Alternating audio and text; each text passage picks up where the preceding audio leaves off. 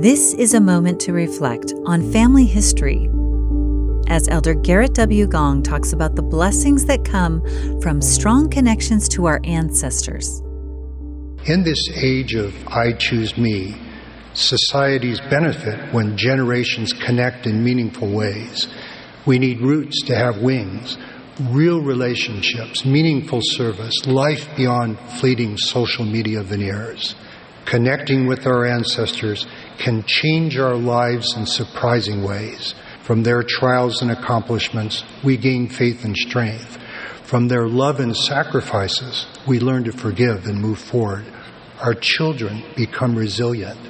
We gain protection and power.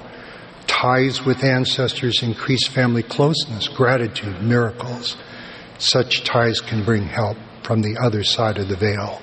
Just as joys come in families, so can sorrows. No individual is perfect, nor is any family. When those who should love, nurture, and protect us fail to do so, we feel abandoned, embarrassed, hurt. Family can become a hollow shell. Yet, with heaven's help, we can come to understand our family and make peace with each other. Sometimes unwavering commitment to abiding family relationships helps us accomplish hard things. In some cases, community becomes family. A remarkable young woman whose troubled family moved frequently found a loving church family wherever she was to nurture and give her place.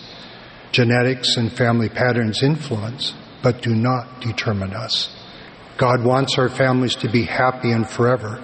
Forever is too long if we make each other unhappy, and happy is too short if cherished relationships stop with this life. Jesus Christ offers his love, power, and grace to change us and heal our relationships.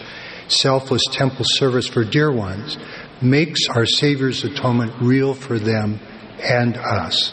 Sanctified, we can return home to God's presence as families united eternally. In and through Jesus Christ, we become our best story, and our families can become happy and forever. In all our generations, Jesus Christ heals the brokenhearted, delivers the captives, sets at them at liberty them that are bruised. That was an excerpt from Elder Gerrit W. Gong's talk, We Each Have a Story. This is a moment to reflect.